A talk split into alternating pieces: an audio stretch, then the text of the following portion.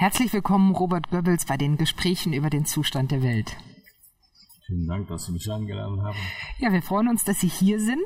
Ich stelle Sie mal kurz vor, damit wir alle wissen, alle, die zuhören, mit wem wir es heute zu tun haben. Sie sind Luxemburger und seit Ihrer Jugend politisch aktiv. Wenn ich richtig gerechnet habe, waren Sie mit 26 Jahren schon Generalsekretär der luxemburgischen Sozialistischen Arbeiterpartei. Mit 15 Jahren habe ich eine Schülerzeitung begonnen. Ja, und dann war, Sie waren, genau. Also es ging früh los und es ging dann vor allen Dingen sehr erfolgreich weiter. Mit ähm, 1984 wurden Sie Staatssekretär Sekretär in der Regierung von Jacques Santa. Ab 1989 hatten sie zwei Ministerämter in Luxemburg und saßen von 1999 bis 2014 als Abgeordneter für die Sozialistische Arbeiterpartei im Europaparlament. Und dass wir heute überhaupt die Gelegenheit haben, miteinander zu sprechen, weil normalerweise sind Sie in Luxemburg und ich in Flensburg, liegt daran, dass Sie jetzt gerade bei der Europawoche der Europa-Universität zu Gast sind und mit Studierenden diskutieren.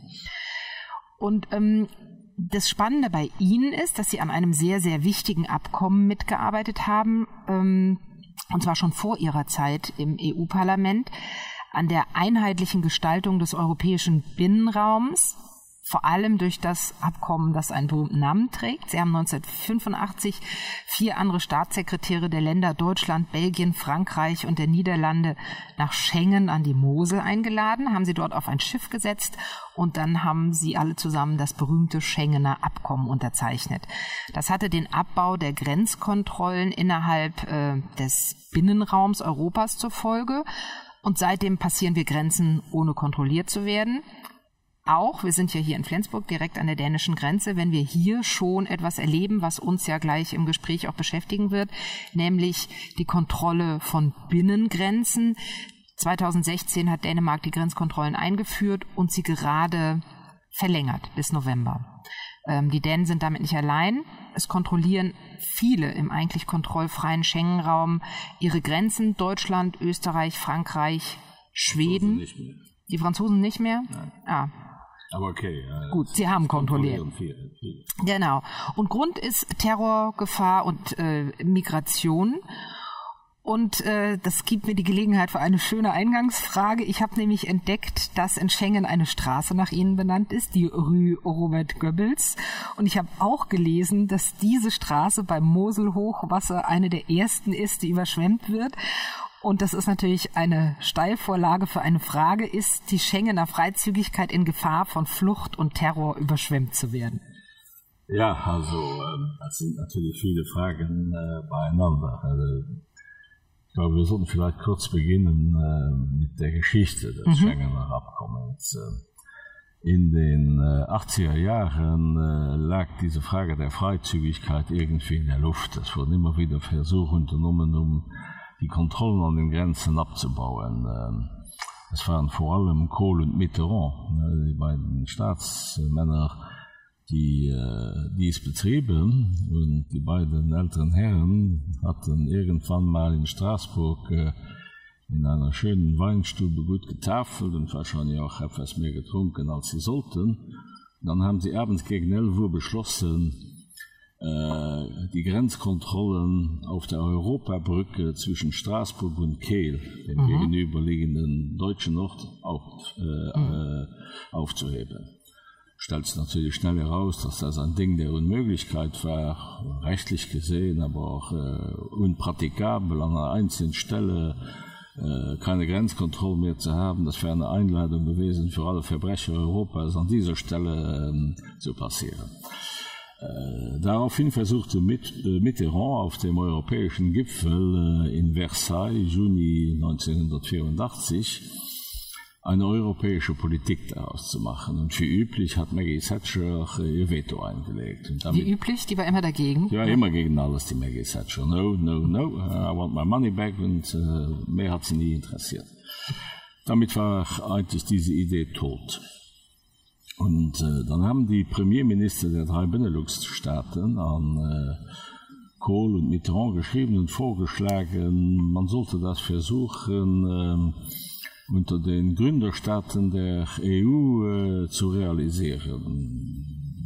Die Bundesrepublik und Frankreich haben eingewilligt und aus praktischen Gründen wurden die Verhandlungen in Brüssel im Generalsekretariat des Benelux äh, gemacht.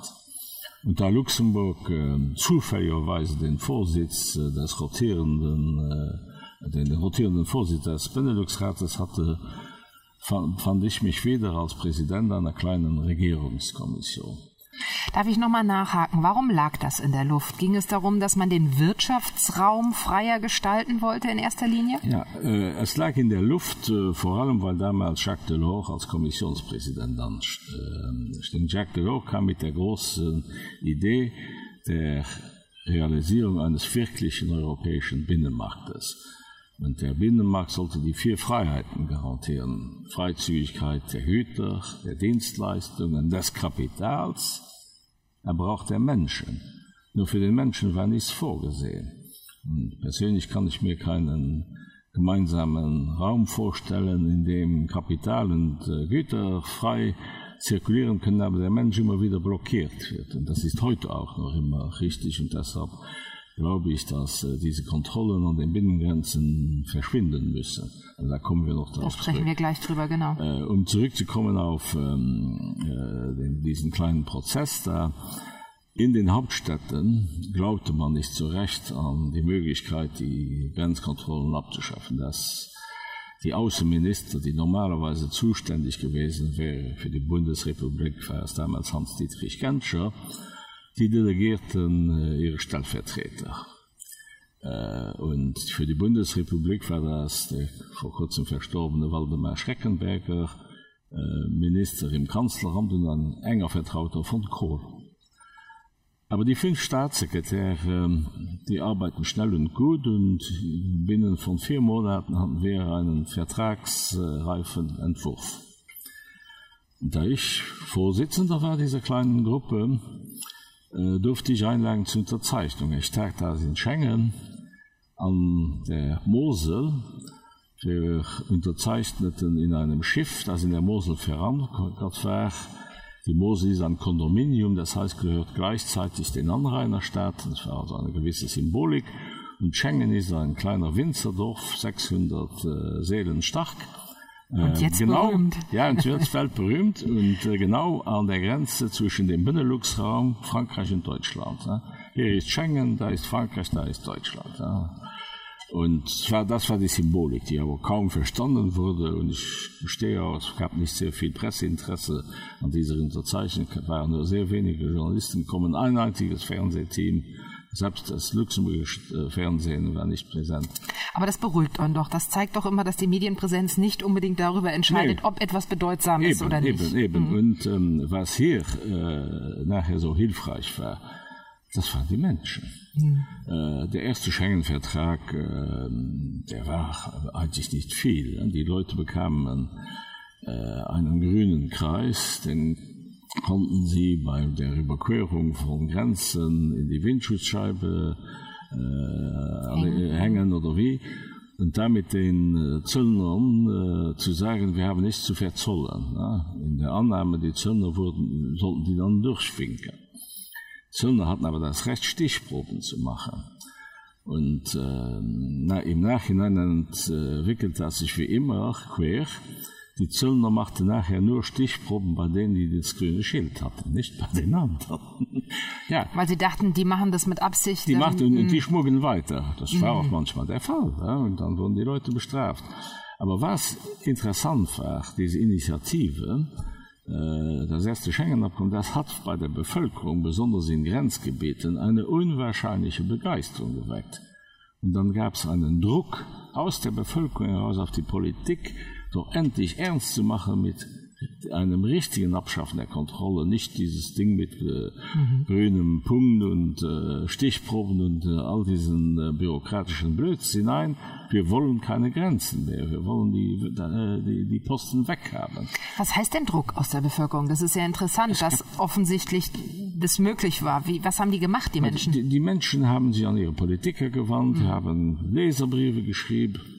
Und so weiter und so fort. Und es gab eine Begeisterung. Ich hatte damals ähm, in Luxemburg einen damals äh, recht bescheidenes Land heute auch noch immer äh, 200.000 dieser ähm, Karte mit roten Punkt drucken lassen und die über den Luxemburgischen Automobilclub verteilen lassen. 200.000 in einem Land, wo es damals äh, sagen wir mal 400.000 äh, Vehikel gab.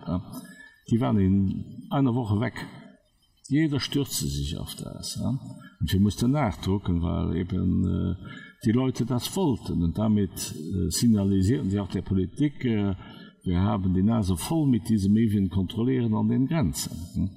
Und wir haben dann weitergearbeitet und haben ähm, Schengen II Abkommen gemacht. Das erste war 85, äh, das zweite war 1990 und das war ein Abkommen, wo wirklich die Grenzen äh, offen wurden. Aber um das zu realisieren, mussten wir eine ganze Reihe neue Politiken definieren. Wir mussten ein gemeinsames Asylrecht äh, definieren. Wir mussten äh, die polizeiliche Nacheile organisieren, dass wenn Polizei äh, aus Rheinland-Fall seinem Verbrecher nachhält, der nach Luxemburg flüchtet, dass die rheinland-pfälzischen Polizisten auch über die Grenze hinweg äh, den äh, einfangen und so weiter und so fort.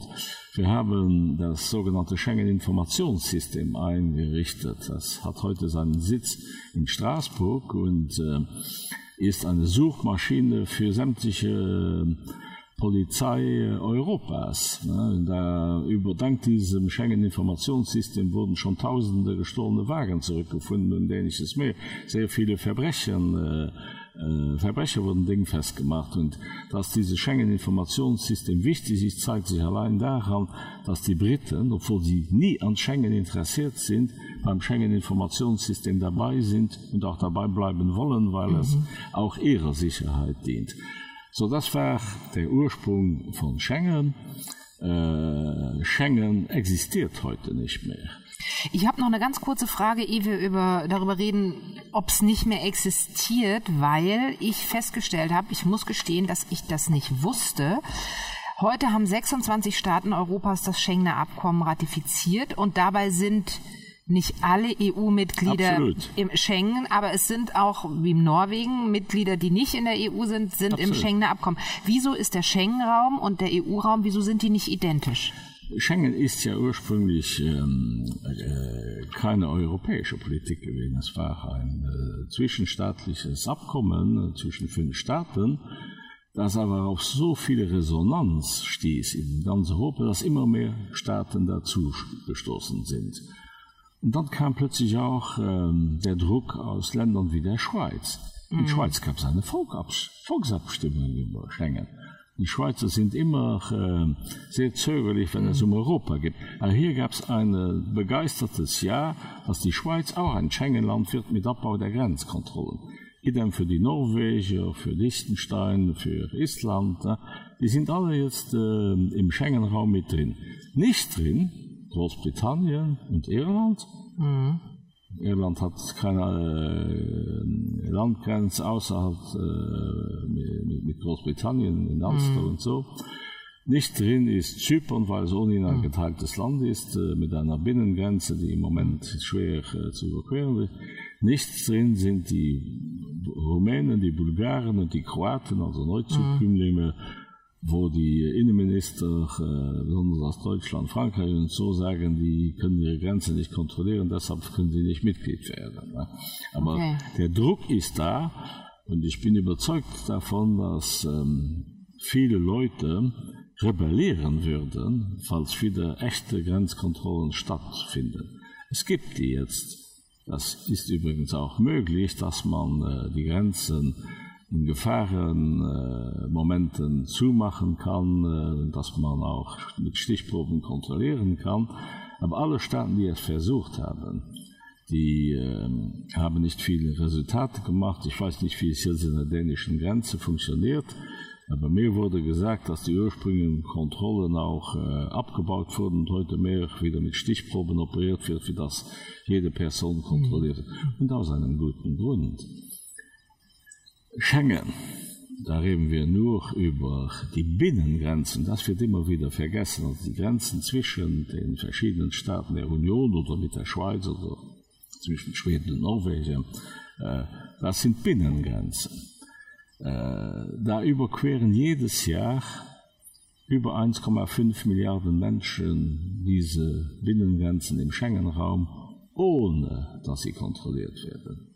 Und ich bin mir überzeugt, dass es unmöglich sein würde, heute 1,5 Milliarden Menschen wirklich zu kontrollieren. Und wenn man es tun würde, würde sehr viel Kommerz über die Grenzen, was sich heute überall entwickelt hat, Handel zwischen Schleswig-Holstein und Dänemark oder Luxemburg ja, oder Pendler, ne? Pendler, Arbeitspendler, mhm. Arbeitspendler, ja, all diese mhm. Sachen, das würde zusammenbrechen. Die mhm. Kommission hat errechnet, dass die Wiedereinführung der Binnenmenzgrenzen äh, die europäische Wirtschaft 20 30 Milliarden äh, Euro kosten würde. Ja, das sind also auch ökonomisch und dann vor allem die, die Menschen, die heute gewohnt sind. Das dramatisch da ist auch besonders junge Menschen, die Studenten hier an der Europa-Universität Flensburg, die finden das so normal, mhm. dass sie überall in Europa reisen können, dass sie überall sich niederlassen können, dass sie überall studieren können, wo sie wünschen. Es gibt manchmal Auflagen. Mhm. Das, äh, Äh, vielleicht Studiengebühren mhm. zahlen oder was auch immer. Ja? Aber die Freiheit ist da. Und das ist eine Freiheit, die meine Generation nicht erlebt. Ich kann mich auch noch daran erinnern und das stimmt bei allen Diskussionen um Europa und wenn wir darüber reden, ob Europa in Gefahr ist, dann sagen ältere Menschen immer, ihr könnt euch nicht daran erinnern, wie es war, kontrolliert Eben. zu werden, ihr wisst nicht, wie es war, schikaniert zu werden, sonst ja. wie, ihr habt diese Freiheit. Auch, auch die Freiheit äh, zu reisen. Genau. Äh, Äh, seine alten Tage irgendwo an der Costa Brava zu verbringen, wenn man Lust hat. Und so. Das sind Freiheiten, die, die unwahrscheinlich äh, viel bedeuten, wo die Leute eigentlich nicht mehr bewusst sind, dass die alle erkämpft werden müssen. Aber jetzt haben wir also sozusagen, es gibt diesen Schengen-Raum und die Freizügigkeit ist ja auch, Sie haben es mir gerade gezeigt, Sie haben die EU-Verträge mhm. mit, äh, ist auch in den Verträgen definiert. Ja, das ist eben, was ich sagen wollte. Äh, nach den beiden Schengen-Verträgen mhm. äh, stoßen immer, stießen immer mehr ähm, äh, Länder äh, in den sogenannten Schengen-Raum. Zuerst kamen die Italiener, dann die Spanier, Portugiesen. Es weitet sich aus, weil in allen Ländern die Frage nach Abschaffung von Grenzkontrollen zu einem Politikum wurde. Mhm. Das kam nach die Schweizer und mhm. andere. Äh, und dann wurde ähm, auf europäischer Ebene beschlossen auf dem äh, europäischen Gipfel in Amsterdam, ich glaube es war 98 was, ja, glaube 98, äh, die Schengen-Verträge in den europäischen Vertrag zu integrieren. Und das wurde bestätigt äh, im Vertrag von Nizza und dann wiederum bestätigt im Vertrag von Lissabon, dem letzten Vertrag. Mhm. Wenn man heute die Verträge liest, dann sieht man schon im Artikel 3 mhm. äh, des Grundvertrages der Europäischen Union, dass das Ziel der Europäischen Union ist, Kontrollen an den Binnengrenzen unmöglich zu machen. Artikel 67 verdeutlicht das noch einmal. Und Artikel 77 sagt ganz klar schwarz auf weiß, an den Binnengrenzen dürfen nicht mal Ausländer aus Drittstaaten kontrolliert werden. Das sind die Verträge so, wie sie existieren. Es gibt in den Verträgen die Möglichkeit, äh, wenn irgendwelche Gefahr im Verzug ist, äh, kurzfristige Kontrollen zu machen. Das hat zum Beispiel die Bundesrepublik damals gemacht, äh, als die Fußballweltmeisterschaft in Deutschland war. Oder Norwegen, ne? auch nach Breiweg, oder? War das nicht? Mhm. Ja, ja, mhm. ja das, das ist übrigens ein interessantes Spiel. Ich komme darauf, aber also. die Bundesrepublik hat das gemacht, um äh, verschiedene radikale an den Grenzen abzufangen und mhm. äh, damit die, die Sicherheit der Fußball. Die, die Franzosen haben das gemacht, als äh, die COP 21 in die Klimakonferenz in Paris zeigte, weil sie auch fürchteten, mhm. da würden Radikalinskis äh, jede Schattierungen auftauchen und alles kaputt schlagen. Ne? Norwegen nach dieser Breikrieg-Affäre hat sofort seine Grenzen geschlossen. Mhm. Dafür gibt es eine legale Basis. Und als die nach 24 Stunden gemerkt haben, dass das ein Einzeltäter waren, haben sie sofort viele Grenzen. Und noch dazu Norweger, ne? Ja, und, da, und, da, und da, das gibt mir die Überleitung äh, zu einer viel diskutierten Problematik. Es wird immer wieder gesagt, ja, wir müssen die Grenzen kontrollieren, um äh, äh, Terroristen abzufangen. Ja. Zum Ersten äh, ist bis heute kein einziger Terrorist an einer Binnengrenzen selbst nicht einmal an Außengrenzen abgefordert sind. Aus dem guten Grund, weil die meisten Terroristen dort wohnen, wo sie Terrorakten haben. Es sind Franzosen, die in Frankreich Terrorakt äh, gelegt haben, es in Belgien, in Großbritannien mhm. äh, ebenfalls da sind es Briten, äh, Einwanderer der zweiten, dritten Generation, aber trotzdem Briten mit britischem Pass, die Terroristen wurden. Wie wollen sie die an den bei Grenzkontrollen abfassen? Das ist doch eine Illusion, selbst wenn eine Reihe Politiker in Bayern und in Österreich und anderswo äh, das predigen. Ne?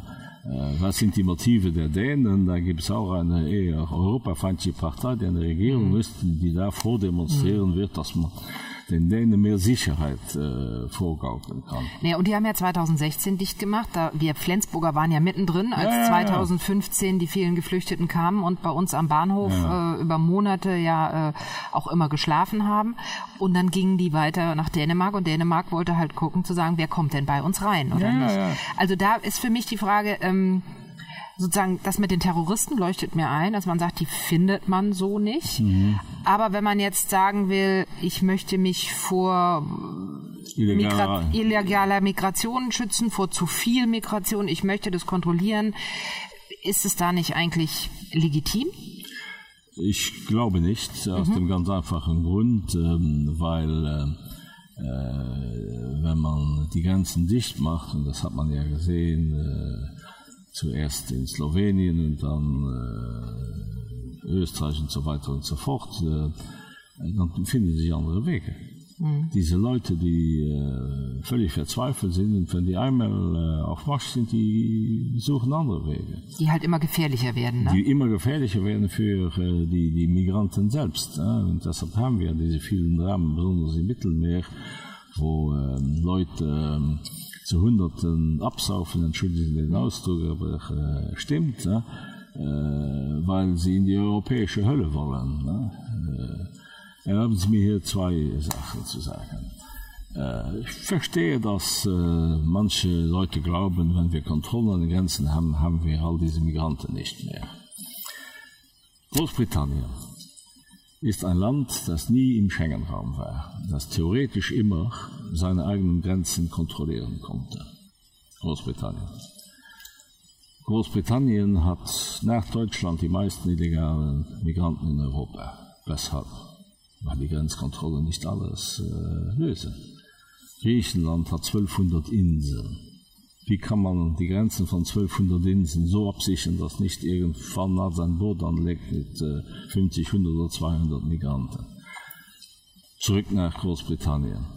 Großbritannien hat ähm, die höchste Dichte von Gefängnisinsassen äh, in Europa. Ich nehme an, dass es dann auch Kriminalität in Großbritannien gibt, obwohl sie die Grenzen kontrollieren. Großbritannien kannte terroristische Attentate, obwohl sie die Grenzen äh, Grenzen sind kein definitiver äh, Schutz. Man muss versuchen, diese Migrationsfällen mit Menschen, mit einer menschenwürdigen äh, Attitüde äh, zu begegnen, aufzufallen und man möglich äh, umzusetzen. Die meisten, es gibt zwei Arten von Migranten. Es gibt die, die wirklich ähm, äh, um ihr Leben fürchten, fürchten müssen, die aus Kriegsgebieten kommen, äh, Unionskrieg oder Stammeskrieg oder Gott weiß was alles ist. Das ist der Fall äh, gewesen bei den Irakern, vor allem die Syrer, äh, Äh, zum Teil äh, in Libyen, in Jemen äh, und so weiter, Eritrea, Afghanistan.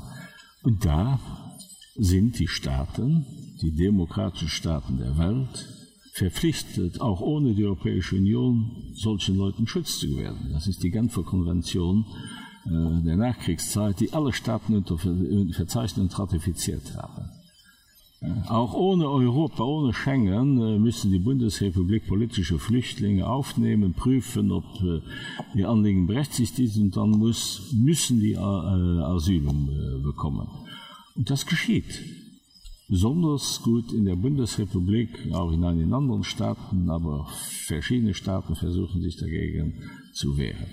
Wirtschaftsflüchtling ist ein anderes Thema. Europa kann nicht die Misere der ganzen Welt aufnehmen. Deshalb muss die europäische Politik darauf hinziehen, dass äh, in Ländern, besonders in Afrika, aber auch in einigen äh, Ländern des äh, Nahen Ostens äh, die Leute vor Ort bleiben. Ja, und äh, deshalb müssen wir ihnen helfen, ihre Wirtschaft zu konsolidieren, Arbeitsplätze zu schaffen und so weiter und so fort. Das kann die Europäische Union besser gemeinsam tun, wie jeder Staat einzeln. Deshalb muss die Europäische Union mehr Geld bekommen dafür. Und das hat die Kommission jetzt auch vorgeschlagen. Sie will vor allem auch mehr Geld, um die Außengrenzen zu schützen. Da können wir gleich drüber reden. Das habe ich mir auch aufgeschrieben, wie viel äh, Geld da reingehen soll und wie Frontex äh, ähm, sozusagen gestärkt werden soll.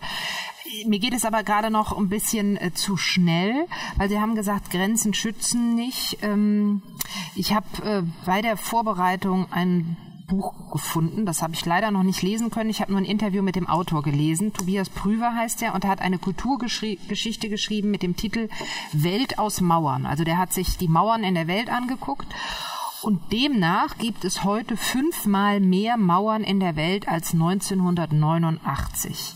Das bedeutet, äh, und äh, Trump hat seine Mauer noch nicht gebaut, ähm, aber überall, auch Pakistan, ne, zieht eine Mauer hoch, überall werden Mauern gebaut. Das heißt, es gibt wenn man sich anschaut, 1985, Sie sagen, die Freizügigkeit lag in der Luft. Ne? Wir haben den Abbau von Grenzkontrollen vorangetrieben heute, ich bin schlecht im Rechnen, 35 Jahre später, oh, okay, ja. also viel später, äh, haben wir fünfmal mehr Mauern als 1989. Da hat sich doch was geändert. Also die Leute wollen doch diese Freizügigkeit offenbar nicht mehr. Äh, ich weiß ob die Leute das war wer kann mhm. schon im Namen aller Leute da haben sie recht ne? niemand äh, es gibt so viele Situationen es gibt immer mehr Mauern es gibt Mauern in Indien zwischen Indien Pakistan und äh, anderswo aber in der Europäischen Union wurden die Mauern natürlich abgebaut. Beginn begann mit dem Fall der Berliner Mauer die ist mhm. verschwunden. Ich glaube kaum, dass jemand die wieder errichten will. Äh, mhm. Und äh, so ist das auch mit ähm, den Stahlverhauen, die früher bestanden zwischen Ungarn und äh, Österreich und so weiter und so fort. So begann äh, der, der Zerfall der kommunistischen Regime, als mein Freund Julia Horn damals ungarische Außenminister die Stahlverhaue abtragen ließ zwischen äh, Ungarn und Österreich und damit vielen Ex-DDR-Bücht über die Möglichkeit äh, erlaubt äh, zu flüchten und damit den Zusammenbruch der DDR bewirkt. Es gibt Mauern, es gab Mauern, es wurden welche abgebaut, es werden neue gebaut. Ein jesiger Skandal in meinen Augen ist das, was Israel macht mhm. mit den Palästinensern, die wirklich hinter Mauern eingesperrt werden, sowohl äh, äh in Westjordanland wie vor allem jetzt in Gaza. Mhm. Ich war in Gaza, das äh, muss man einmal gesehen haben zu verstehen, dass äh, da die Israelis ein Konzentrationslager errichtet haben, äh, das rund um und Zirkel ist von Mauern, Stacheldraht und so. Und das um 360 Quadratkilometer. Ich weiß nicht, wie groß Schleswig-Holstein ist. Äh, ich auch nicht. Äh, aber ich nehme an, das ist ein gutes mhm. Stück größer. Aber auf diesen 360 Quadratkilometern vegetieren zwei Millionen Palästinenser und haben nichts deshalb mhm. rennen die da an gegen diese äh, Mauern dahinter liegen italienisch äh, israelische mhm. Schachschützen mhm. und äh, verteidigen äh, Stacheldraden schießen Leute tot oder verwunden sie weil die da ja wie äh, gegen diese diese Verhauern also es gibt alle Entwicklungen in der Welt. Und auch ja. Ungarn baut wieder Mauern. Ja, Ungarn mhm. hat auch wieder Stacheldraht. Äh, äh, äh, wie gesagt, Aber schützt Ungarn nicht eine Außengrenze damit? Nein. Nein. Wissen Sie, äh, man, man, man, ähm, man löst ja keine Probleme, realen Probleme. Und der Bürgerkrieg in Syrien ist äh, real. Durch das man irgendwo mauern. Man kann sich vielleicht ein bisschen äh, abschirmen. Aber damit sind die Probleme nicht gelöst. Und übrigens möchte darauf hinweisen, dass die meisten syrischen Flüchtlinge vor allem, die sitzen in der Türkei, drei Millionen Flüchtlinge dort. Äh, ich glaube in ah, Jordanien. Mhm. Ja, nein, auch ohne Abkommen. Mhm. Vor dem Abkommen waren mhm. die da. Wir helfen den Türken mhm. jetzt, glaube ich, zu Recht. Äh, man kann das diskutieren. Aber äh, die meisten Leute, die vor einem Bürgerkrieg flüchten, die wollen zurück mm. die wollen flüchten nicht definitiv und deshalb bleiben die in der Nachbarschaft deshalb sitzen sie in Jordanien deshalb sitzen sie im Libanon mm. deshalb sitzen in der Türkei und, und anderswo in, im Raum selbst und die wenigsten und ich nur die Äh, kultiviertesten die versuchen äh, nach deutschland nach schweden nach großbritannien nach kanada nach den usa zu kommen um sich ein neues leben äh, zu ermöglichen. Aber hinter mauern kann man nur eine vermeintliche sicherheit aufbauen die die welt nicht besser macht. Ich versuche lieber die probleme zu lösen. Mm. Also das sagt auch soweit ich das interview mit herrn prüfer gelesen habe er sagt die mauern kurz oder lang fallen ne? also ich meine wie die äh, berliner mauer aber meine frage zielte natürlich auch darauf äh, weil mauer in china hat genau, nichts genügt genau nichts genützt von trotzdem mm. periodisch der regime der kaiser gestürzt mm. Aber jetzt ist natürlich die Frage, Sie hatten es vorhin auch schon angedeutet, ähm, die Freizügigkeit. Sie haben gesagt 1985 das erste Abkommen, 1990 das zweite und dazwischen mussten Sie Politik verändern weil sie dann ja die Binnengrenzen oder diesen Binnenraum schützen mussten. Und jetzt haben wir ja schon gesagt, okay, Grenzkontrollen nützen ihres Erachtens nichts, leuchtet ja auch ein, was sie sagen, aber müssen dann die Behörden zum Beispiel nicht besser zusammenarbeiten, wenn man sich überlegt, die Attentäter von Paris waren, glaube ich, auch unterwegs und sind nicht gefasst worden. Gibt es da ähm, Defizite, wo man sagt, wir brauchen keine Mauern, aber wir brauchen eine effektivere Zusammenarbeit der Behörden? Also die Behörden arbeiten schon recht gut zusammen, man kann das selbstverständlich immer wieder verbessern. Ich habe das Schengen Informationssystem im Straßburgkan gesprochen, wo mhm. sämtliche äh, Polizisten Europas äh, verbunden sind und sehr vieles geklärt wird. Es gibt äh, Europol, es gibt äh, die Zusammenarbeit der Justizbehörden, äh, eine Behörde, die Sitz hat in den Haag. Es gibt vieles, was man selbstverständlich immer verbessern kann. Es gibt Zusammenhalt zwischen den Geheimdiensten. Aber die Leute, wenn sie ähm, äh, im Nachhinein äh, sagen, ja, das ist auch unmöglich, die Attentäter sind über so viele Grenzen gefahren. Ja, äh, als sie über die Grenzen fuhren, waren sie noch keine Attentäter, waren auch nicht bekannt. Derjenige, der in äh, Berlin dieses schreckliche Attentat äh, machte, der war vorher nicht bekannt als Attentäter und äh, sein name würde glaube ich erst 24 stunden äh, festgestellt an identität äh? da war er schon durch frankreich weg und äh, in italien. Dort wurde er aufgegriffen. Äh, nochmals man kann die sache nicht verhindern. Äh, es gibt ähm, äh, dank der zusammenarbeit äh, der polizeibehörden in europa sind viele attentate verhindert worden. Äh, allein in frankreich sind es glaube ich über 60 die verhindert wurden aber früher gab es ähm, sogenannte hightech äh, die äh, mit flugzeugen in den world trade center äh, zum umsturz brachten äh. das war eine lange lange vorbereitung äh, und forderte viel geld und vieles anderes mehr Äh, die Sprengstoffwattentate machen mit ähm, Lastkraftwagen, die mit Sprengstoffen gefüllt sind und so mhm. das Zeug mehr. Das benötigt sehr viel logistische Vorarbeit. Aber wenn irgendein Idiot plötzlich ein Messer zückt oder mhm. einen Hammer zückt und auf Leute äh, zugeht und die versucht zu töten, das können sie nicht äh, vorhersehen. Wie wollen sie das vorhersehen?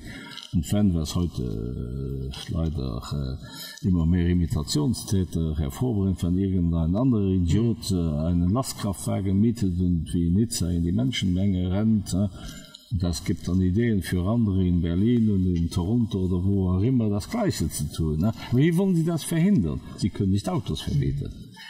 Aber was bedeutet das denn Einzelne Länder halten sich ja nicht an das Abkommen, an das Schengen-Abkommen und kontrollieren ihre Grenzen. Wir haben, wir haben Dänemark genannt. Ähm Sie tun das mit einer zeitweiligen äh, Genehmigung der Europäischen Kommission. Diese Genehmigung, glaube ich, läuft diesen Herbst aus. Genau, die haben das jetzt von Mai verlängert bis November. Immer sechs Monate nochmal. Ja, ja, ja. Aber, aber dann soll Schluss sein, anscheinend.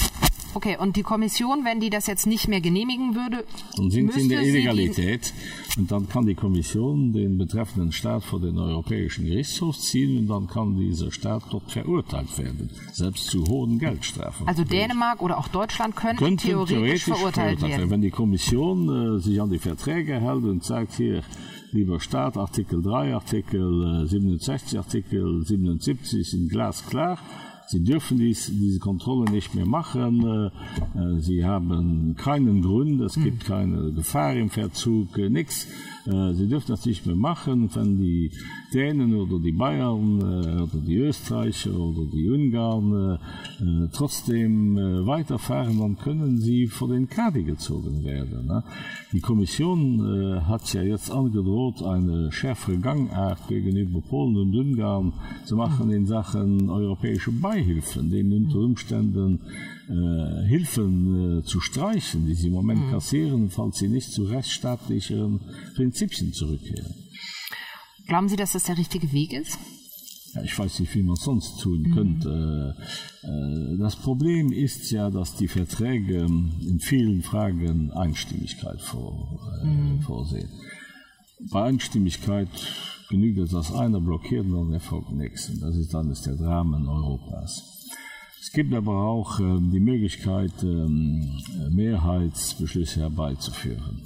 Das geschah zum Beispiel damals im Außenministerrat unter luxemburgischem Vorsitz, wo mehrheitlich beschlossen wurde, dass jeder Staat Europas eine bestimmte Quote von Flüchtlingen aufnehmen musste. Das wurde durchgesetzt gegen den wütenden Widerstand der Ungarn, der Polen, der Slowenen, ich weiß nicht wer noch. Aber es gab eine qualifizierte Mehrheit, damit eine richtige Rechtsgrundlage. Dennoch wollen die Polen, die Ungarn sich nicht äh, daran halten. Mhm. Deshalb muss die Kommission jetzt gegen die vorgehen.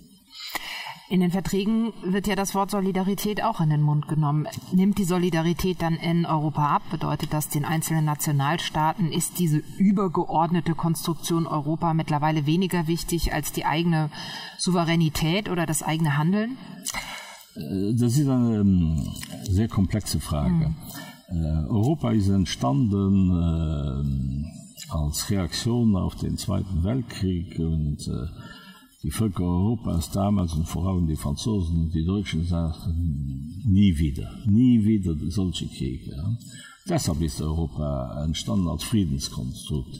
Und die entstanden zuerst äh, um die Achse Bonn-Paris oder Paris-Bonn, wie sie wollen, äh, mit äh, mithilfe äh, von Rom und den Beneluxstaaten. Das war die ursprüngliche Gemeinschaft.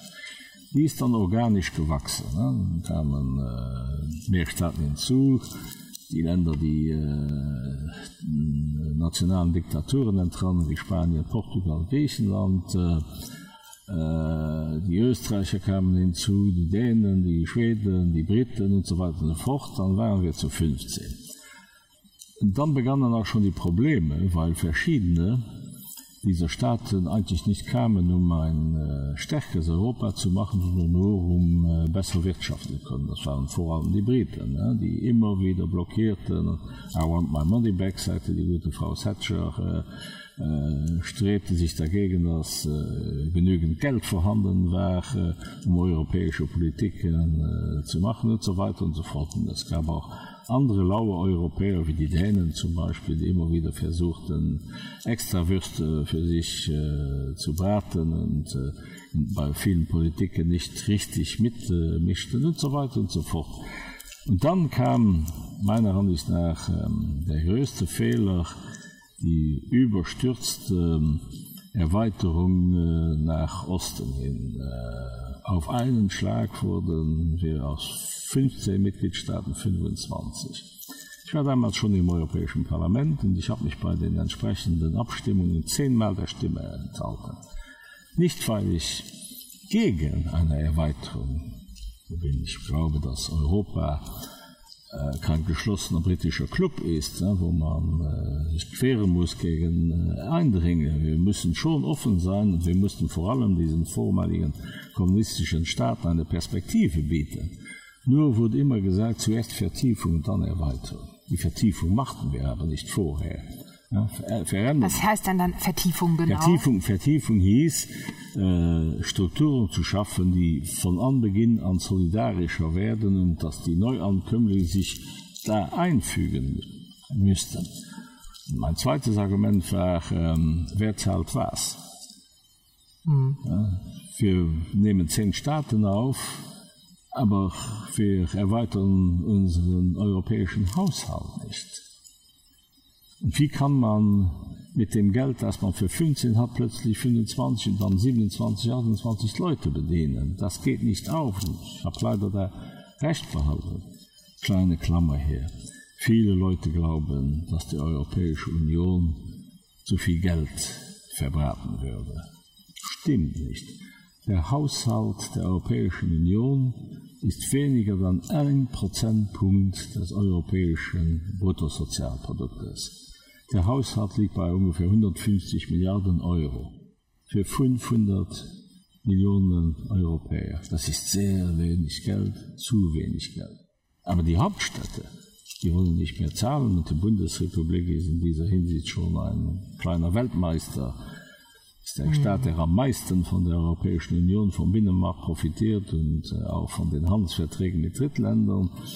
Aber von Schäuble bis Olaf Scholz äh, sehen die Finanzminister äh, in Deutschland ihre, äh, ihre Hauptpflicht darin, so wenig wie möglich zu zahlen. Das geht nicht auf. Mhm. In der Bundesrepublik Deutschland da werden über den Bundeshaushalt nahezu 40 Prozent des deutschen äh, Bruttosozialproduktes umverteilt. Da werden auch strukturschwache Länder bedient, wie mhm. Schleswig-Holstein, mhm. Saarland, mhm. Bremen, äh, Berlin, was weiß ich noch. Das muss auch in Europa erfolgen. In den USA erfolgt das auch. In, über den amerikanischen Bundeshaushalt werden ca. 30 Prozent äh, des amerikanischen Sozialproduktes umverteilt. Und die reichen Staaten Kalifornien, Texas, der Staat New York, die zahlen für äh, die strukturschwachen äh, Staaten Mississippi, äh, Iowa und was auch immer. Das wäre die Transferunion, ne? Ja, ja, nicht, nicht eine Transferunion. Ich weiß, dass das ein Wort ist. Also da in der Deutsch, drehen ganz in Deutschland viele dann, dann drehen in, Deutsch, in, in, in Deutschland. Aber ihr habt in, in der Bundesrepublik den Länderlastenausgleich. Mhm. Ja? Äh, von denen die strukturschwachen Gebiete, das wird noch so halbwegs akzeptiert, obwohl auch manchmal in Bayern gesagt wird, was müssen wir Schleswig-Holstein bezahlen. Für, für diese Faulpelze da oben äh, an der Waterkant zahlen. Mhm. Äh, das ist immer diese, das ist das Problem, äh, in Spanien das reiche Katalonien das unabhängig werden will, weil äh, es nicht für die Faulpelze im Süden zahlen wird. Dieses Problem in Italien, wo die Lega Norte aus den reichen nördlichen Provinzen nicht für diese doofen Sizilianer zahlen will. Ne? Immer wieder das Reich mein Geld, mein Geld nur für mich. Aber dieses Geld, das die äh, im Norden von Italien verdienen, dass die Bayern, die Baden-Württemberger, die äh, Nordrhein-Westfalen und wer auch immer die, die, die, die kräftigste Wirtschaft hat, das kommt ja nicht alleine aus, aus eigener äh, Kraft, aus eigener Kraft und vor allem nicht im eigenen Raum. Äh? Mhm. Äh, die Mercedes, äh, die gebaut mhm. werden bei Stuttgart oder wo auch immer, die werden ja quer durch Deutschland, quer durch die Welt verkauft. Ja, wir sind ja, ja. exportstark. Ja, ja, die genau. Bundesrepublik ist mhm. Exportweltmeister mhm. an und für sich. Ja. Aber das ist so eine äh, Mentalität, die meines Erachtens zunimmt. Also wir gehen jetzt ein bisschen weg von äh, Frontex und sonst wie, aber ich finde den Punkt spannend, weil ähm, das ja ähnlich ist äh, in den einzelnen Ländern, wenn man sich äh, Steuerpolitik anguckt, das ja äh, vergleichbar ist, äh, da, dass viele Unternehmen nicht bereit sind, Steuern zu zahlen und gleichzeitig aber natürlich die Infrastruktur benötigen Absolut. und die ausgebildeten Menschen und das finde ich immer sehr schwierig, wenn man äh, Menschen auch anbietet, äh, wie kann man am besten so wenig wie möglich Steuern zahlen, aber gleichzeitig regt man sich auf, dass man hier Löcherpisten hat in Schleswig-Holstein und die Straßen nicht mehr ordentlich aussehen. Und da denke ich mir immer, man muss doch verstehen, dass Geld reinkommen muss. Und da habe ich manchmal das Gefühl, ich hatte letztens so ein Erlebnis, da ging es um ähm, den Ausbau von ähm, Grundschulbetreuung wo die Eltern, die dort diskutiert haben, ähnlich wie Sie es gerade für die Europäische Union geschildert haben, minutiös darüber diskutiert haben, welches Kind eine Viertel oder eine halbe Stunde länger wo ist und entsprechend vielleicht mehr oder weniger zahlen muss. Mein Kind ist im dänischen System, ich habe einen bestimmten Betrag im Monat gezahlt, ganz egal, wie lange mein Kind da war. Und ähm, diese Art von so einer Solidarität oder von so einem das ist das keine scheint, Solidarität, das ist das Gegenteil von Solidarität. Ja, das nimmt ab. Also das, die, dieses, dieses Gefühl oder, oder wie Soziologen sagen, dieses Bewusstsein für Interdependenz, äh, ich mag ja so gerne Fremdwörter, also dass Menschen alle untereinander voneinander abhängig sind, dass wir nichts essen können, ohne dass andere dafür gearbeitet haben, habe ich so das Gefühl, dass das total abnimmt und alle denken, sie würden es aus eigener Kraft schaffen. Und das ist doch eine Illusion. Ich bin äh, völlig ihrer Ansicht. Äh, wir leben in einer Welt, äh, die immer komplizierter wird, wo immer mehr Interdependenz, um diese schöne Frankfurt zu nehmen, gegeben ist. Mhm. Man baut ähm, keinen Mercedes äh, Sindenfinger, wo ist mhm. das? Äh, ohne dass äh, über die Hälfte der Bestandteile äh, importiert werden aus allen Teilen der Welt. Ja? Das heißt, man, man ist angewiesen auf diese internationale Zusammenarbeit. Und das gleiche gilt für unsere Ernährung. Ich höre immer wieder, äh, wie die Leute sagen, ja, wir müssen äh, äh, regional essen und wenn möglich auch Tag aus einem Gemeinschaftsgarten, das ist alles schön und wunderbar, die Gemeinschaftsgärten. Äh, nur ähm, dann gibt es aber keine Bananen mehr und vieles andere nicht. Äh, das ist hm. halt so. Ja? kleine Klammer ähm, bei Fairtradeprodukten da wird nicht mehr von Regionalität geredet, da wird von internationaler Solidarität gehen. Das sieht alles reichlich widersprüchlich geworden in unserer Gesellschaft und all diese diese äh, Bewegungen heute um zu sagen ja wir müssen Tag leben, äh, wir müssen unsere Energie selbst äh, produzieren, das ist ja auch eine Bewegung die jetzt da ist. Ja das ist alles schön und gut. Äh, nur äh, falls einmal die Sonne nicht mehr scheint oder der Wind nicht dreht, dann benötigt man auch in diesem Fall äh, das europäische Verbundnetz, um äh, mehr Elektrizität im Bedarf von nach Deutschland zu bringen oder nach Frankreich oder nach Luxemburg für Luxemburger sind da die Champs äh, wir importieren 95 Prozent des Stroms und behaupten wir seien nur grün. Das klingt gut, das klingt gut, äh, aber äh, man kann aus dem europäischen Verbundnetz die Elektronen nicht nach ihrer äh, Herstellung ausfiltern. Das ist äh, so. Aber das sind diese Widersprüche in unserer Gesellschaft, wo man selbstverständlich für Solidarität ist, aber immer mehr ähm, auf dem äh, eigenen Haufen lädt äh, die Welt, das ist die Familie, das sind die Kinder, das sind ein paar Freunde, das ist die Welt, die man beschützen will. Ne? Und äh, alles, was darüber hinausgeht, ja, das äh, am liebsten nichts damit zu tun. Politik bringt ohne nichts, deshalb gehen ja immer weniger Leute schreiten zu den Urnen. Äh, Im Land der direkten Demokratie äh, der Schweiz äh, werden sogenannte Votationen ähm, bemühen sich kaum noch ein Drittel der Bürger, um äh, ihr demokratisches Grundrecht auszunutzen. Das ist bei den Europawahlen noch viel schlimmer. Äh, in mhm. neuen Staaten tritt nicht einmal ein Fünftel der Bevölkerung an, um seine Repräsentanten zu wählen. Ist das die Schuld der Gewählten oder die Schuld der Wähler? Glaube, es liegt bei den Wählern, ne, die sich nicht dafür interessieren, Wir haben heute eine Generation, die selbst verliebt ist, Selfie, Selfie, Selfie, äh, ja, vielleicht noch äh, ein Tattoo, um sich von dem Rest der Welt zu äh, differenzieren, äh, aber äh, leider so funktioniert die Welt nicht. Hm. Ja, ich, ich weiß es nicht, ob, ob es so binär ist, dass man sagt, ist es die Schuld der einen oder der anderen. Ich habe das Ach, Gefühl, immer, immer äh, sehr viele Gründe. Und mein Eindruck ist schon so ein bisschen, dass durch die Finanzkrise ähm, sehr viel Vertrauen in Politik natürlich äh, mhm. verloren gegangen ist. Es gibt auch so einen schönen soziologischen Begriff, der autoritäre Kapitalismus. Also man fragt sich schon, Sie sind äh, sozialistische Arbeiterpartei, man fragt sich schon, was können Sie eigentlich ausrichten? Und ich meine, Sie haben gesagt, Sie haben ähm, Äh, sozusagen Transaktionssteuer und so. Sie haben im Europäischen Parlament sich mit diesen Finanzströmen beschäftigt. Mhm. Sie sagen Freizügigkeit des Kapitals. Ne? Was mhm. hat diese Freizügigkeit des Kapitals bei den Einzelnen bewirkt? Die Einzelnen schauen sich um und sagen, habe ich was davon oder nicht? Und ja. glauben oft, glaube ich, dass Politiker keine Macht mehr haben.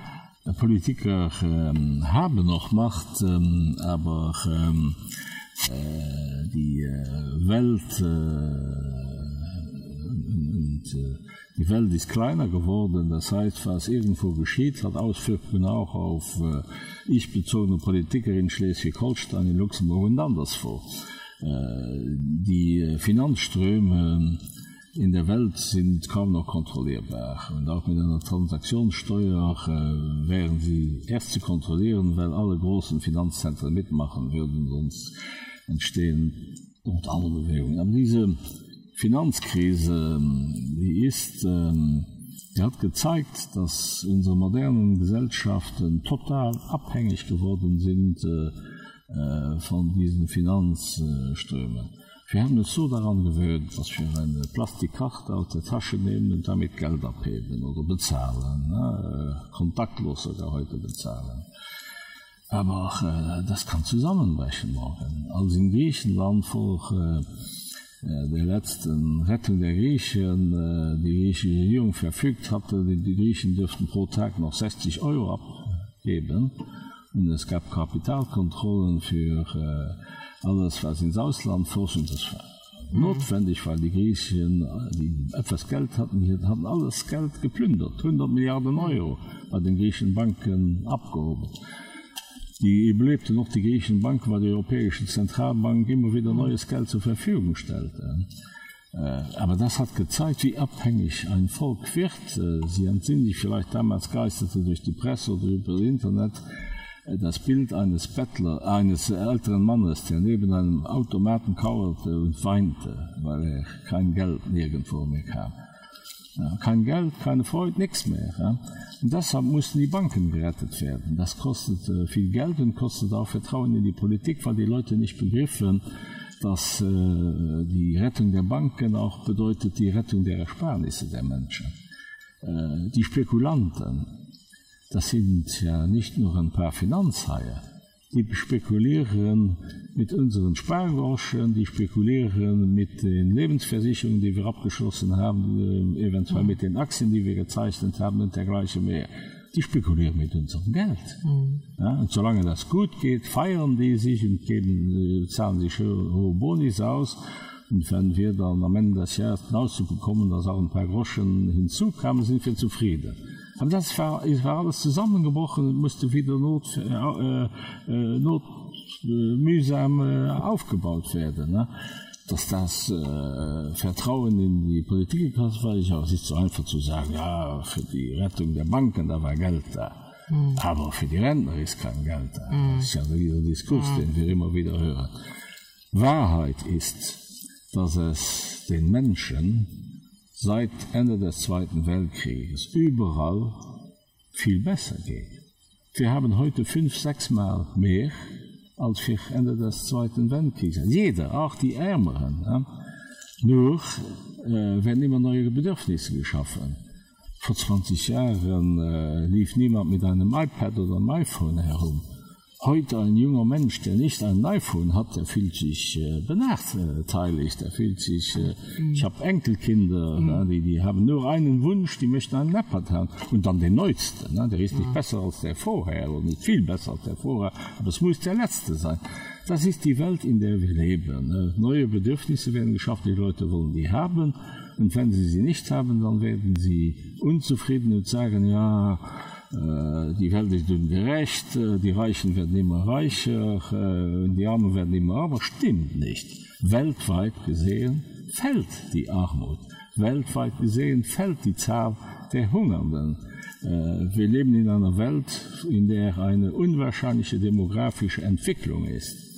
7,5 Milliarden Menschen heute auf der Welt und nur 500 Millionen Europäer die nur zählen, wenn sie zusammenstehen gegenüber den 7,5 mhm. Milliarden anders.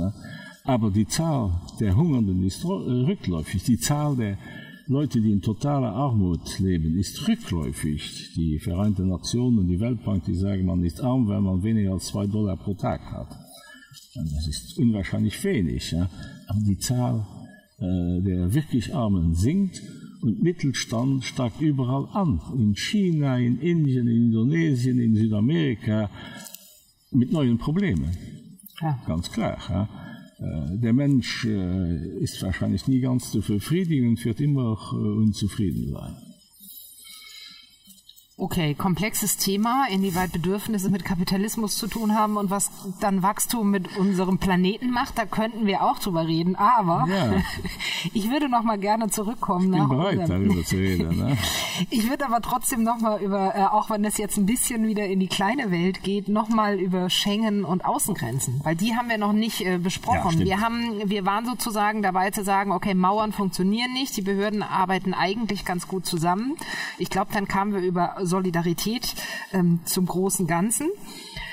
Ähm, und die Frage für mich wäre jetzt nochmal, man hat ja praktisch aus verschiedenen Einzelländern einen Binnenraum gemacht und der muss jetzt geschützt werden. Und da ist eben, äh, müssen die Außengrenzen besser. Ich habe jetzt gelesen, die EU-Kommission hat äh, eine mittelfristige Finanzplanung vorgelegt, ja, zum Beispiel. Ne? Mhm. Sie wissen Bescheid. Migration und Grenzsicherung der Posten wächst und gleichzeitig wird Frontex auch weiter verstärkt. Ist das der richtige Weg? Ich glaube schon. Äh, es ist der einzige, der einzige Weg, aber ähm, wenn wir äh, die Freizügigkeit bei den Binnengrenzen aufhalten wollen, müssen wir die Außengrenzen besser schützen. Ich habe schon gesagt, dass Griechenland 1200 Inseln sind. Äh, sie sind kaum von den Griechen allein zu schützen. Da muss, muss schon Europa im Mittelmeer patrouillieren, um äh, Illegale abzuwehren, aber auch um Menschenleben äh, zu retten.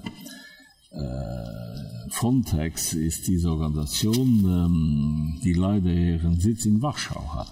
Mhm. Weshalb Warschau? Weil als der es begründet wurde man fürchte das für den ansturm geben von äh, exilsuchenden Russ, Russen ne? jetzt haben wir aber die äh, Migranten die kommen aus dem Mittelmeerraum oder aus äh, Afrika äh, so ändert so irrt man sich halt in der Geschichte ne? aber äh, notwendig ist dass äh, äh, nicht nur die griechische, die italienische, die spanische Marine da auch patrouillieren, dass auch deutsche Schiffe und andere mit aushelfen. Das Ganze muss finanziert werden. Notwendig ist auch, dass man äh, diesen Migranten hilft. Da ist ähm, eine gewisse Eigennützigkeit auch im Hinterkopf bei den Europäern, um zu sagen, wir zahlen die Türken, damit die die äh, Syrer in der Türkei halten. Ne? Die meisten Syrer waren ohnehin schon in der Türkei, aber wir können Staaten wie äh, Libanon oder Jordanien äh, nicht allein mit einer solchen Last äh, lassen. Und da helfen die Europäer. Nochmals, Europa bei aller Kritik gegenüber, wir sind diejenigen in der Welt, die am meisten helfen. Über die Hälfte der internationalen Entwicklungshilfe stammt aus Europa, stammt aus Brüssel. Auch Katastrophenhilfe, überall sind wir die Besten. Und wir werden übrigens auch im Rest der Welt als die Besten angesehen. Äh, ich bin viel in Asien. Äh, Europa wird dort angesehen als ein Hort der Freiheit, äh, dort wo die Sozialrechte, die Menschenrechte am besten geschützt sind, wo es Probleme gibt, ja klar, aber äh, wo selbst die Armen relativ gut abgefedert sind, viel besser als in anderen Teilen der Welt und viel besser als selbst in den USA.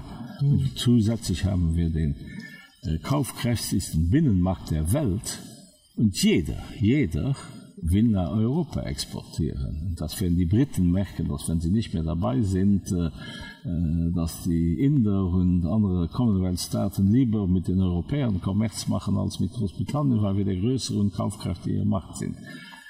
Also alles hält sich ja, und äh, um zurückzukommen zu äh, der Verteidigung der Außengrenzen, äh, wir müssen da mehr Geld investieren. Die Kommission äh, tut das richtig, um das vorzuschlagen.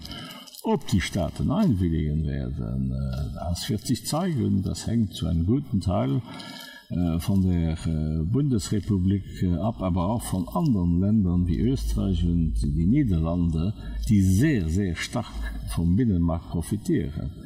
Und wenn sie dank diesem europäischen Binnenmarkt und dank den Außenmärkten, die Europa sich äh, geschaffen hat, äh, immer reicher werden, wäre es nur normal, dass sie auch ein bisschen mehr in den gemeinsamen Topf zahlen würden, zumal es offensichtlich ist, dass manche Politiken besser funktionieren, wenn äh, sie gemeinsam ausgeführt werden, wie das jeder Einzelne irgendwo werkelt.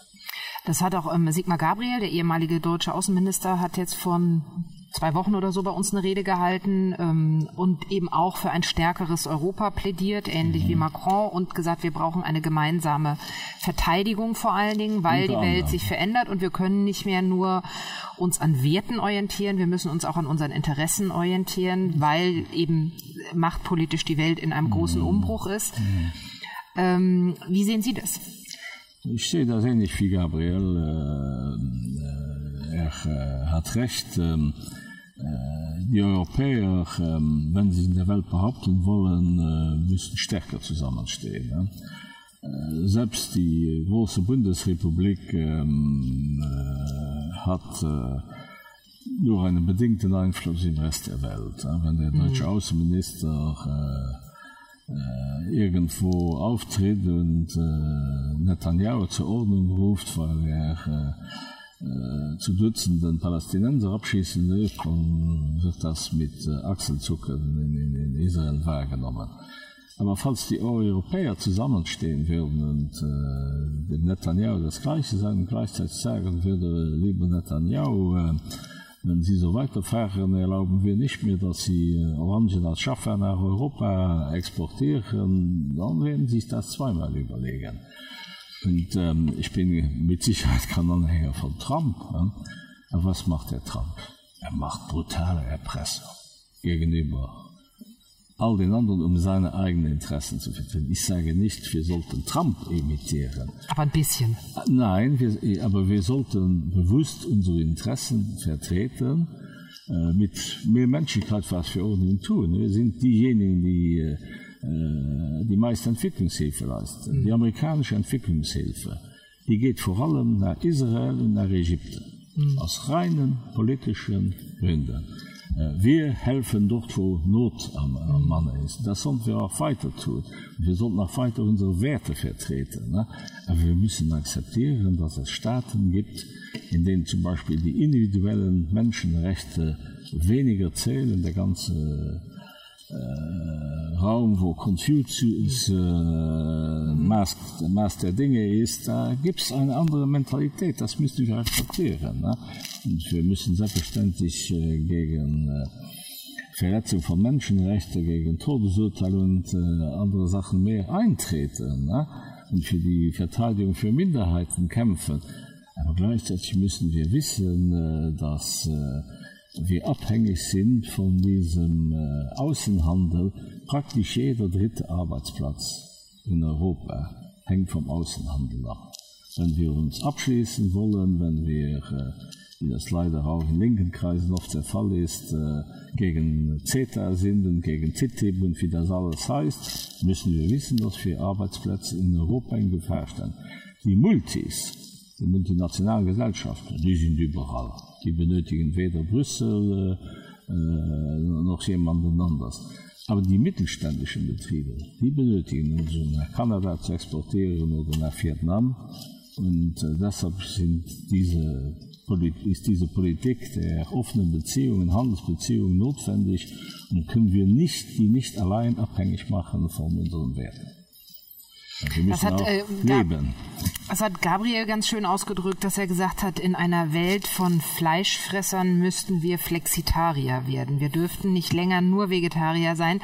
Das ist natürlich schwierig. Das war auch bei uns schwierig in der Diskussion mit unseren Europawissenschaftlern, weil es ist natürlich, es stellt sich ja irgendwann auch eine eine philosophische Frage, wenn man seine eigenen Werte verteidigt, zum Beispiel, wenn Sie sagen, wir müssen die Außengrenzen schützen, das leuchtet mir natürlich völlig ein.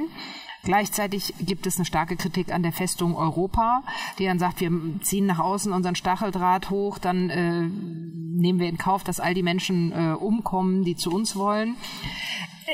Und dann sitzt man da und hat innen drin Werte. Ja, das hat uns Gabriel auch gesagt. Wir sind ein dicker, fetter Klops, die Deutschen in der Mitte. Und verteidigen diese Werte.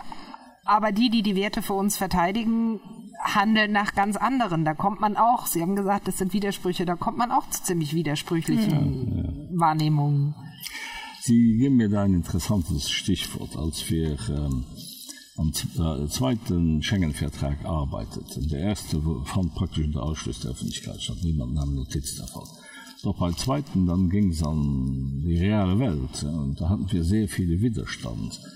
Damals gab es ähm, besonders in Deutschland, aber vor allem in den Niederlanden eine ganze Bewegung der Zivilgesellschaft meistens von links, die sagten ja, mit Schengen wird die Festung Europa geschaffen. Ne? Die machen die Außengrenzen dicht und dann kommt niemand mehr rein. Ne? Schauen Sie sich das Resultat der Festung Europa an, das mit den Schengen-Verträgen Verträgen kam. Äh, es sind immer diese schönen Sprüche, die, die aber in der Realität äh, nichts äh, taugen.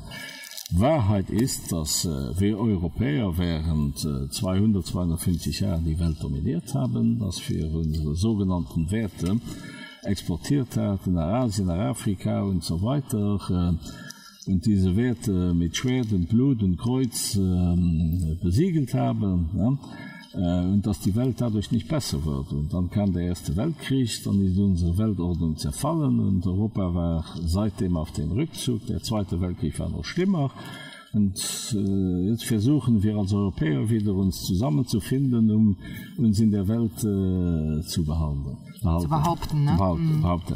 Ähm, ich finde den Ausdruck äh, von Gabriel schön. Äh, wir müssen Flexitarier werden. Ähm, ich frage mich, äh, ob wir wirklich nicht äh, auf dem Holzweg sind, wenn wir glauben, die Welt zu retten, dadurch, dass wir alle Vegetarier oder gar Veganer werden. Ich habe nichts gegen Veganer oder Vegetarier. Nur stelle ich fest, dass der Mensch zu dem wurde, was er ist, weil er sich an alle Umstände anpassen wollte, sich überall ernähren konnte, weil er an allesfresser war. An allesfresser war. Von Aas bis äh, Meeresfrüchten und so weiter und so fort, er sei alles. Ich sage nicht, dass das das äh, strebenswerte äh, Ziel heute ist, besonders nicht Maß zu essen. Ne? Aber äh, der Mensch wurde zu dem, was er ist, weil er eben äh, äh, sich adaptieren konnte und weil er sich überall ernähren konnte. Äh, okay, wenn man heute nur mit Gemüse leben will oder äh, ich weiß nicht was, äh, äh das ist ein, ein, ein, ein eigener Lebensentscheid dem wir aber nicht den Rest der Welt äh, ausstülpen können. Es ist ja auch nur ein Bild. Ich meine, ja, wir sind, wir sind aber wir reden in Bildern. Genau, aber dann sind wir sozusagen dabei, wenn wir sagen, wir sind, äh, um jetzt das Bild aufzunehmen, wir sind Allesfresser, die sich anpassen, dann ist es mit unserer moralischen Überlegenheit aber irgendwann auch nicht mehr weit her. Also wenn wir sagen, wir sind äh, das Friedensprojekt und schauen uns dann an. Äh, also moralische Überlegenheit, äh, daran glaube ich nicht. Ne? Mhm. Wir sind ähm, äh, niemanden überleben. Wir sind vielen ein Beispiel, weil wir unsere Gesellschaften relativ friedlich organisiert haben und weil wir in der Europäischen Union trotz allen Problemen noch immer Solidarität haben, gemeinsame mhm. Solidarität und auch diese Solidarität nützen, um dem Rest der Welt zu helfen und es den mhm. Armen dieser Welt zu helfen. Äh, das ist keine ähm, Überlegenheit, das ist auch keine Überheblichkeit. Mhm. Äh, das ist eben äh, die Art und Weise, wie wir uns in Europa verstehen und wofür auch wir ähm, vom Rest der Welt anerkannt werden. Ich reise viel in der Welt herum. Ich höre überall in der Welt, vor allem in Asien, aber auch in Südamerika, dass Europa beispielhaft ist was auch erklärt, weshalb Millionen Menschen nach Europa wollen in dieses Konzentrationslager, wo die Europäer sich wähnen. Die Menschen riskieren ihr Leben und verlieren es manchmal, um, die, um dieses schreckliche Europa zu kommen, das hier nur kritisiert wird. Wir sind viel, viel besser, als äh, wir selbst glauben und der Rest der Welt hat das erfasst. Dann wir eine Frage zum Schluss, weil wir uns jetzt tatsächlich ja so weit meandert haben. Wir wollten eigentlich noch über das Parlament reden. Aber wie sehen Sie die Zukunft Europas? Wenn wir sagen, wir haben all diese Kritik hier, diese, diese Vorstellungen, Europa geht unter und wir haben eben es in Ost und West und Nord und Süd getrennt. Es gibt keine solidarische Verteilung der Geflüchteten. Es gibt eben keine Unterstützung in der Unterstützung der Außengrenzen. Es gibt so viel Kritik an Europa. Sie sagen, wir sind besser, als wir glauben. Wo sehen Sie uns? Wo gehen wir hin? Churchill sagt ähm, ein guter Politiker muss voraussagen können, was in einer Woche, in einem Monat, in einem Jahr passiert. Und er muss nachher erklären, weshalb es anders kam. das ist so. Man kann die Zukunft nicht voraussehen. Es gibt äh, morgen äh, irgendwo äh, ein, ein, ein, ein, äh, ein Evenement, also ein, ein irgendetwas das passiert äh, äh, wie damals äh, dieser Mord in Sarajevo und dann explodiert das Ganze. Das kann man nicht voraussehen. Das hat niemand voraussehen. Ne? Ich kann wahrscheinlich das Buch von Christopher Clark über den Ersten Weltkrieg, die Schlafwandler. Mhm. Wir sind heute wiederum solche Schlafwandler. Weil die, die Zeiten gefährlich sind ja, oder weil die Menschen nie wach sind? Die Menschen werden nie wach oder äh, halten sich an Tagträume und die Zeiten sind unwahrscheinlich gefährlich worden. Wenn äh, morgen ein Schlagabtausch kommt zwischen Israel und dem Iran, ja, dann sind wir impliziert, ob wir das wollen oder nicht. Wenn dieser Verrückte in Nordkorea dennoch seine Atombomben zündet, dann sind wir impliziert äh, oder nicht. Das kann man nicht voraussehen. Das Einzige, was ich als ehemaliger Politiker, ich bin ja im Ruhestand, äh, Äh, sagen kann, Europa ist die einzige Chance, die wir Europäer haben. Die Europäische Union ist verbesserungsfähig an vielen Punkten, aber die Bremser sitzen in den nationalen Regierungen. Aber dann noch wir haben keine Alternative und wir müssen versuchen, nicht nur dieses Friedens, Friedensprojekt, sondern auch dieses Solidaritätsprojekt weiterzutreiben. Das sind unsere einzige Chancen. Und das, um dann noch mal genauer nachzufragen, aus dem, was ich von Ihnen gehört habe, bedeutet zum Beispiel, dass äh, die Länder mehr zahlen für Europa? Ohne Geld keine Freude. Und dass sie sich stärker engagieren dann auch, zum Beispiel ja. im Mittelmeer und zum dass man also gemeinsame ja. Verteidigung, gemeinsame Finanz, äh, Finanzministerium zum Beispiel. Ein gemeinsames Finanzministerium glaube ich nicht. Mhm. Das, äh, es gibt ähm, zwei Domänen, wo der Nationalstaat zuletzt aufgeben wird. Das sind die Finanzen und äh, der Frieden, das heißt mhm. also Krieg und so. Man kann zusammenarbeiten, man kann mehr äh, Sachen äh, gemeinschaftlich tun, man kann mehr Gelder in den gemeinsamen Topf fließen lassen, äh, man muss auch versuchen, äh, eine europäische Verteidigungsgemeinschaft aufzubauen, die aber immer notgedrungen von nationalen Armeen getragen wird, eben dann besser kooperieren. Ne? Äh, aber auch äh, an die Vereinigten Staaten von Europa glaube ich äh, zu meiner Lebzeiten nicht. Äh, ich habe keine sehr große Lebenserwartung mehr, aber ich fürchte selbst, dass meine Enkel das nicht erleben werden, es sei denn, es kommt zu einer großen Katastrophe und wir werden halt gezwungen, zusammen zu äh, äh stärker zusammenzuwachsen. Ne? Die will ja aber auch niemand diese mhm. Katastrophe. Nein, das ist äh, schon ein mühseliges äh, Geschäft äh, und ähm, äh, der, um es mit Tucholsky zum Schluss zu sagen, der, dem Menschen, selbst wenn es ihm gut geht, hat er noch immer Bedenken. Vielen Dank, Robert Goebbels, dass Sie heute bei uns waren.